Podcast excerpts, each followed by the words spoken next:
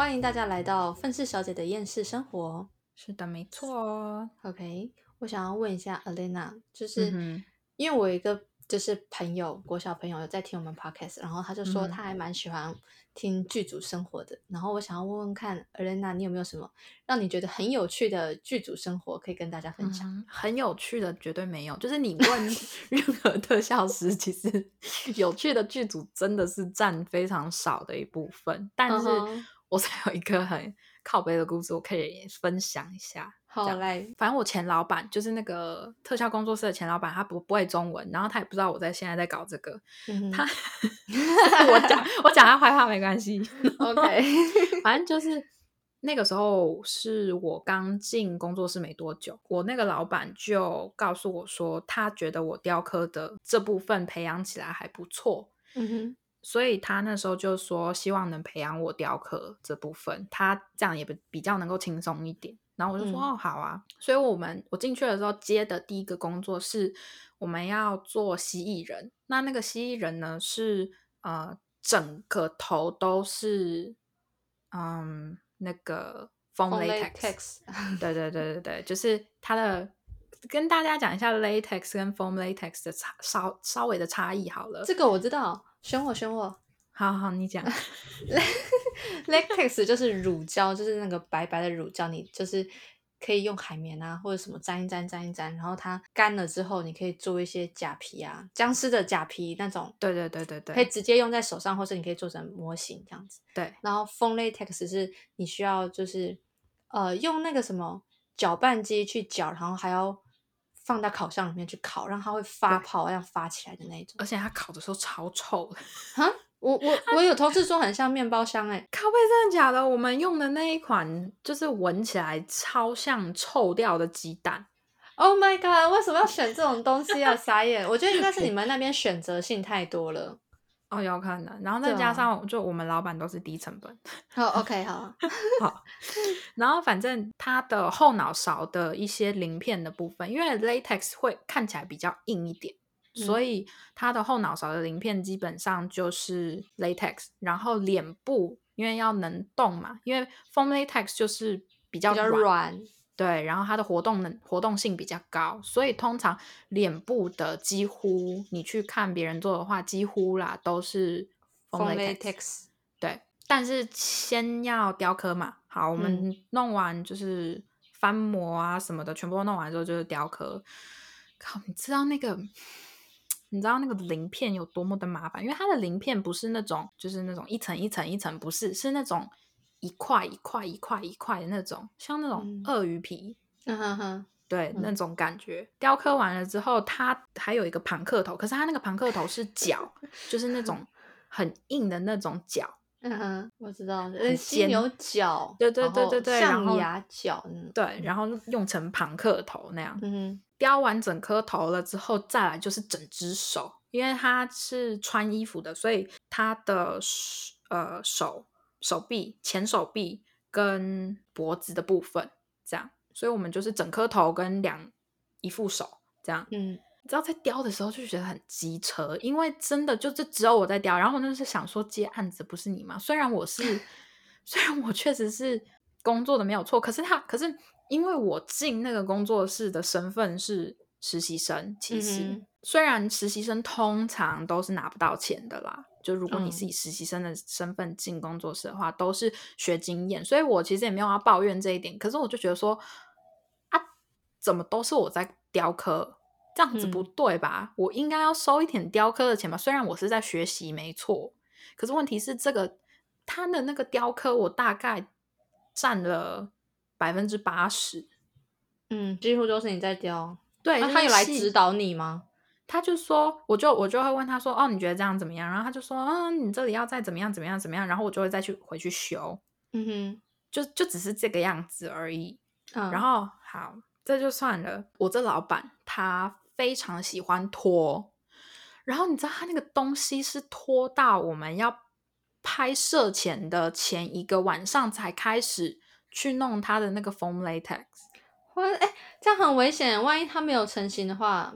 对，他没有成型就完蛋了，真的就完蛋了。然后他就是在赌你知道吗？他就是在赌能不能做得出来。他心脏很大颗哦。对，他心脏很大颗，可是我心脏不大颗，你知道吗？然后我就一整个很受不了，因为我这个人是对于时间很比较敏感一点的人，尤其是工作，就是你宁愿早一点做完，你也不要临时抱佛脚。可是我们老板就很爱临时抱佛脚，这就是为什么我现在已经不待在那个工作室了。那真的是会让人家受不了。对，然后反正好，我们就去了那个剧组嘛，然后我们就开始上那个头啊，就是 ball cap 那个光头套，对，光头套，然后就开始粘那个我们已经弄出来的 latex 跟 foam latex， 然后还有手啊什么的。我们那一天去是我跟我老板，还有我老板他老婆，他老婆会一点点特效，所以他也是以助理的身份过去帮忙。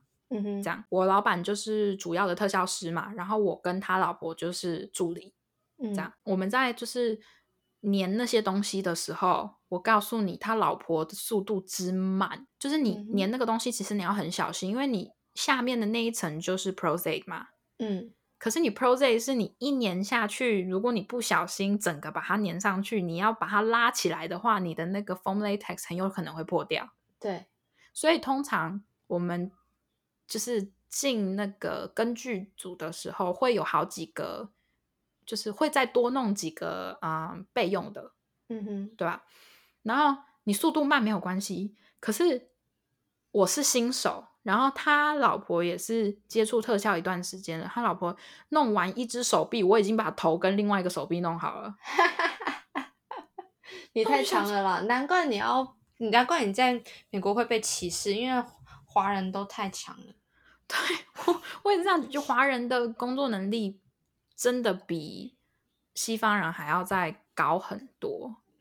然后反正我就想说算了，就当做练习，对我来说就是当做练习。那你们就会想说，那我老板人在干嘛？就是如果东西是我粘，然后边边也是我补的话，那我老板呢？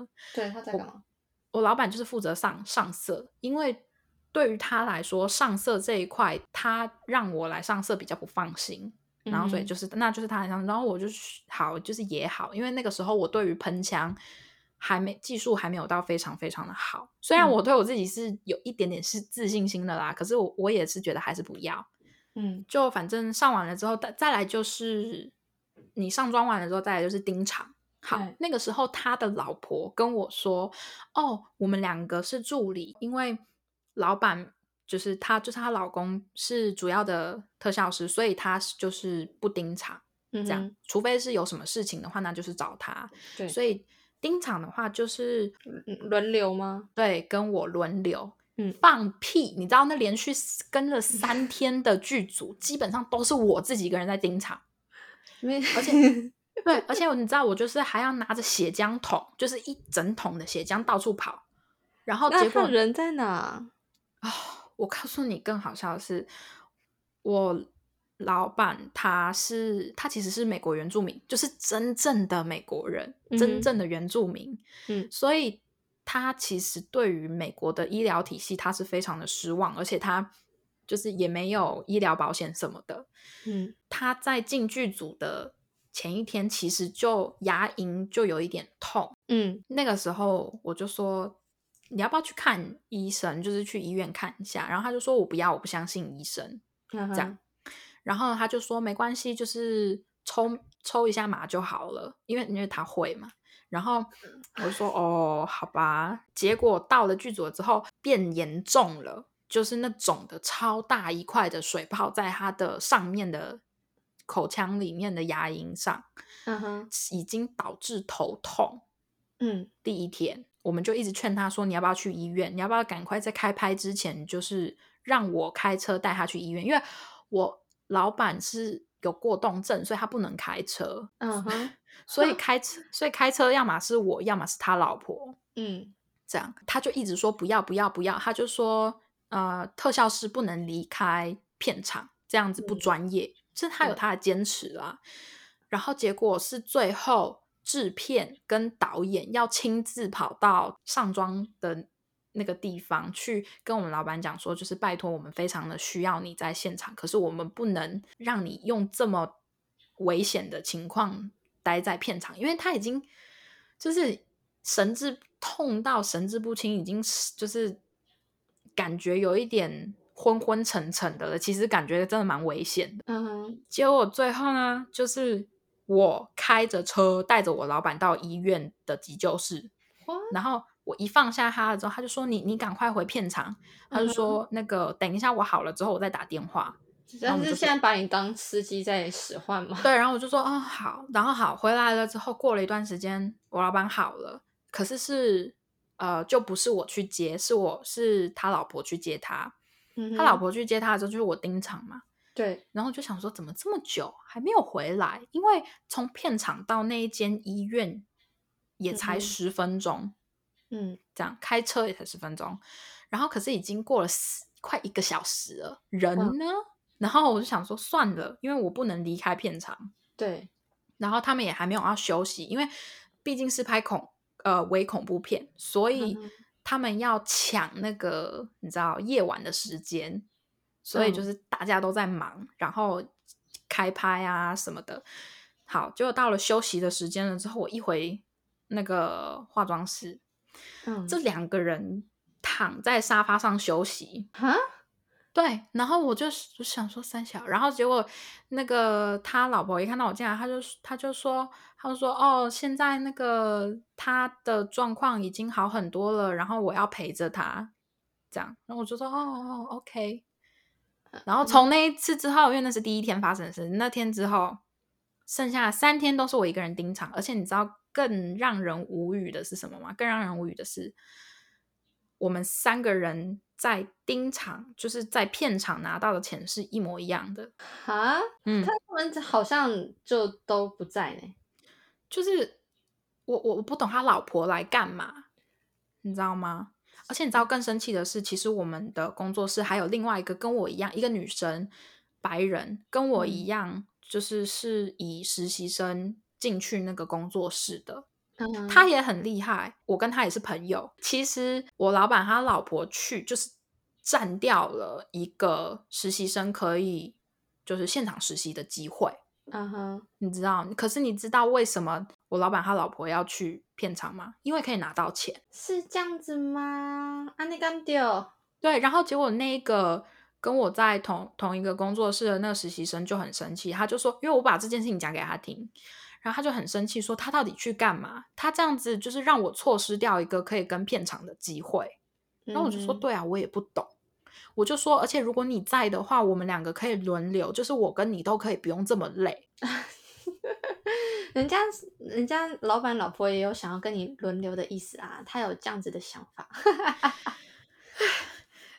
就是我到现在都还觉得很火，你知道吗？因为你就是因为会火啊，你到片场的钱是制片公司他们付的，所以他们一定有限，他们那个时候原本是说2个人，原本是说能到片场就是来的钱他们只能付2个人的钱，可是那个时候我老板就跟制片他们说就是不行，2个人根本不够，一定要3个。然后我那时候就想说哇，我终于可以跟另外一个女生一起去片场，结果不是，竟然是他老婆。而且你知道他事后他老婆就是还笑嘻嘻的在我面前讲什么吗？他说什么？他就说我进了特效行业这么多年，可是我懂得比你还要少。他为什么可以那么开心啊？这样子的炫耀吗？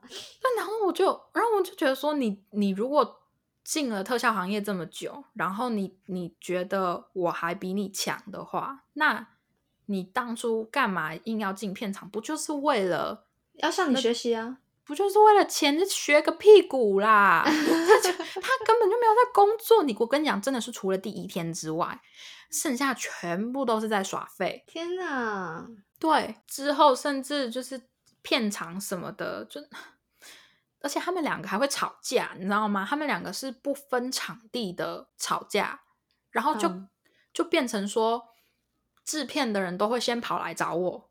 你知道他们需要帮忙还是什么都会先跑来找我，然后我就说我没有办法处理的时候让我去找我老板。然后我就觉得说就是你们是在工作，不应该，就是你们就算想吵架那也是等工作结束之后，对，他们没有办法分清楚什么是工作，什么是平常的生活。对，然后我跟大家说，虽然说那一次对我来说是一个很好的练习，就是很好的经验，就是以做特效来说，但是讲真的，如果说例如说大家有谁就是开始一个特效，然后结果你的老板或者是就是老板用的人之类的，他们是用这种利用你的方式去赚钱的话，那我就觉得就是你就当做这段时间是在缴学费。对，没错，你要有这样子的想法，就是，对，花时间缴学。所以我在那个工作室里面大概待了半年多，然后自从出车祸了之后我就再也没去了。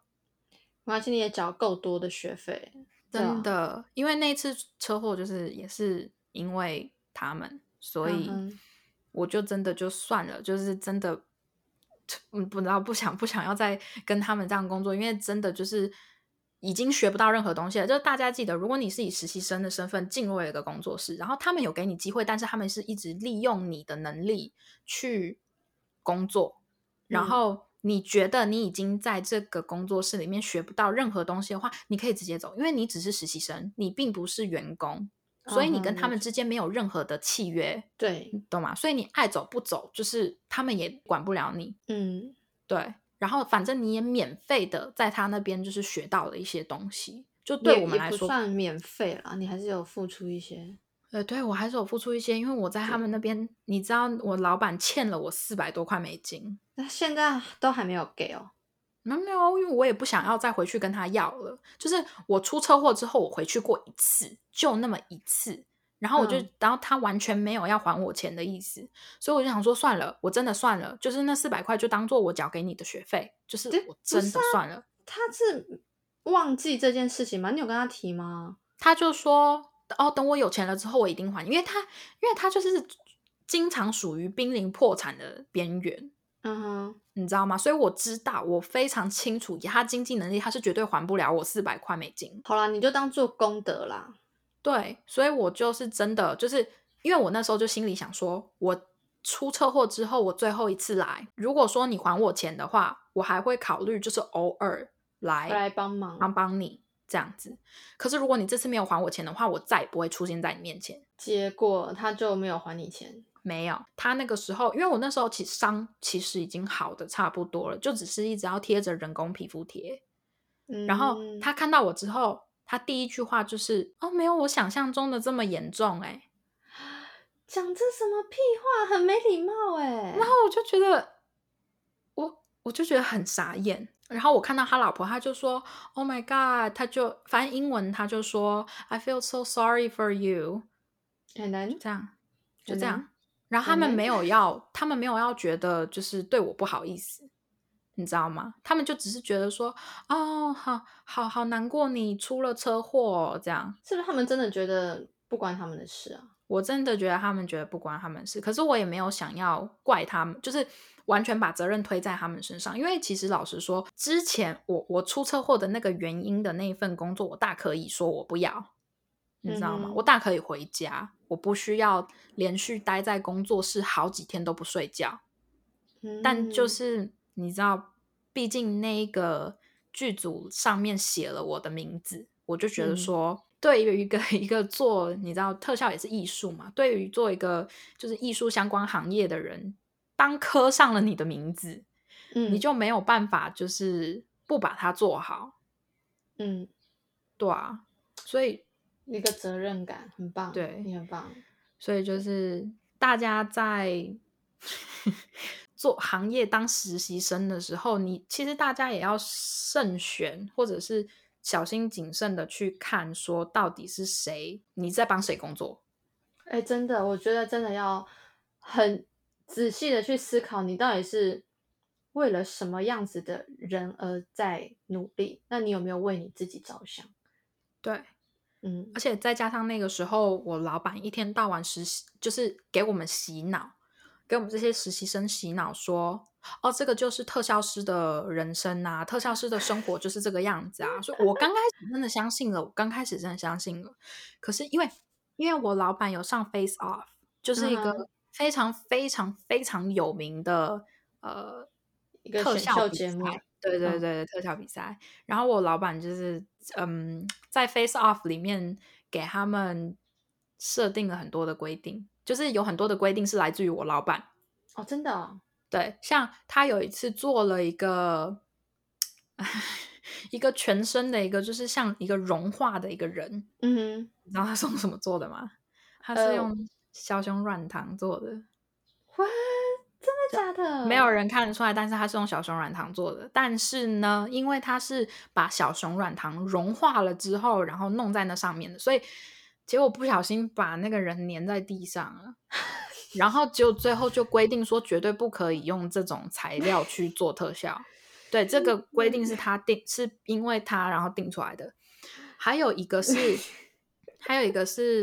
我老板做了一个双头巨人，超级无敌高到他们必须，就是他们那个场地的大门进不去，一定要把整个场地的那个铁卷门打开，那个巨人才进得来。然后结果最后也因为他就规定了就是制作角色的高度最高只能到多少。我觉得你老板就是一个会开创新局面的人，突破框架。其实我个人觉得，我看过他的东西的时候，我就觉得说他如果有，你知道，他如果有商业头脑的话，其实他可以做得很好，他的事业其实可以做得非常好，因为他有这方面的才能，有特效才能是绝对有的。可是就是、你知道没那个命吧。人啊，就是有一好没两好啊，通常都这样。对啊对啊，所以就是奉劝大家，就是各个行业一定还是会有想要敲诈你的老板。一定有，这老板就是想要让底下的人没有梦想，然后为他工作，让老板可以去完成自己的梦想。这就是一般传统企业传统工作的人的想法。 对，尤其是在国外，他们非常喜欢敲诈亚洲人。真的假的？对，因为亚洲人的工作能力较高，比较好掌控。 对，也比较好掌控，也比较好说话。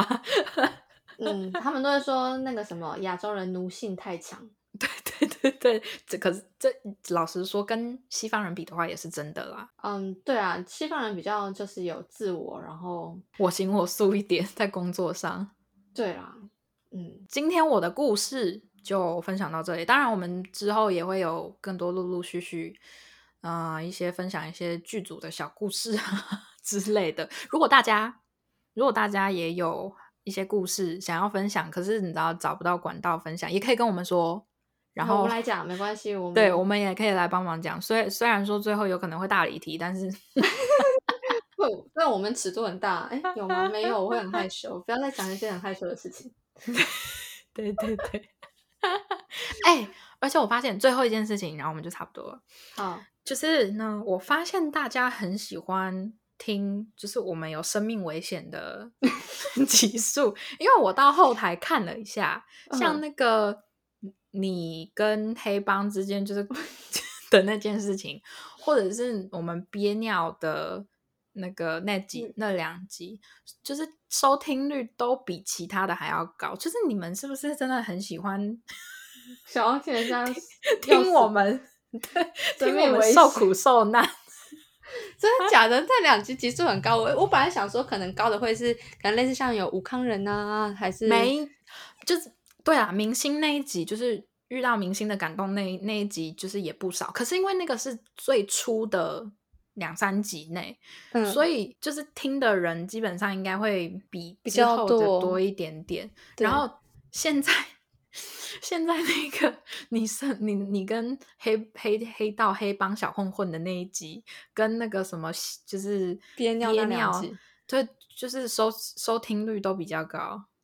当然奇怪，那我们所以我现在跟 Alena 要开始去做一些奇怪的事情，然后再来分享给大家吗？先不要 OK， 我知道了。 Alena 你现在就是写着 I am yellow 然后的衣服，然后就直接出去走在路上。I love COVID-19 这样走在路上。I come from China。 就不会，我跟你讲，接下来就不会，我们的 podcast 就不会再存在了。不是，你要想办法逃生啊！你要就是制造什么？不是用这种方式好吗？不然，等一下是想要收听率想疯的 Helly。哦，我没有那种欲望，我还好，我还想要命。还是我就去那个老奶奶家住住看，然后再回来跟你们分享。不要，我跟你说，之后你就没下文了。然后之后你就那个媒体，因为现在其实也没什么，现在除了台湾的政治圈以外，就是媒体也没有什么东西可以报。然后接下来的那个新闻标题就是会某 podcast， 傻眼，某 podcast 就是什么，就是命送老人。就是被老人分尸之类的分尸案，发现老人分尸案，你就有一对就是独居夫妇，就是70-80岁的老人，竟然就是分尸了一名28岁的青少女，这样子对之类的。你们是不是想要听这种东西？不要乱讲，没有人想要听这种东西，没有人想要听这种。好啦，差不多了啦，你们这群没良心的。好啦，拜拜，拜拜。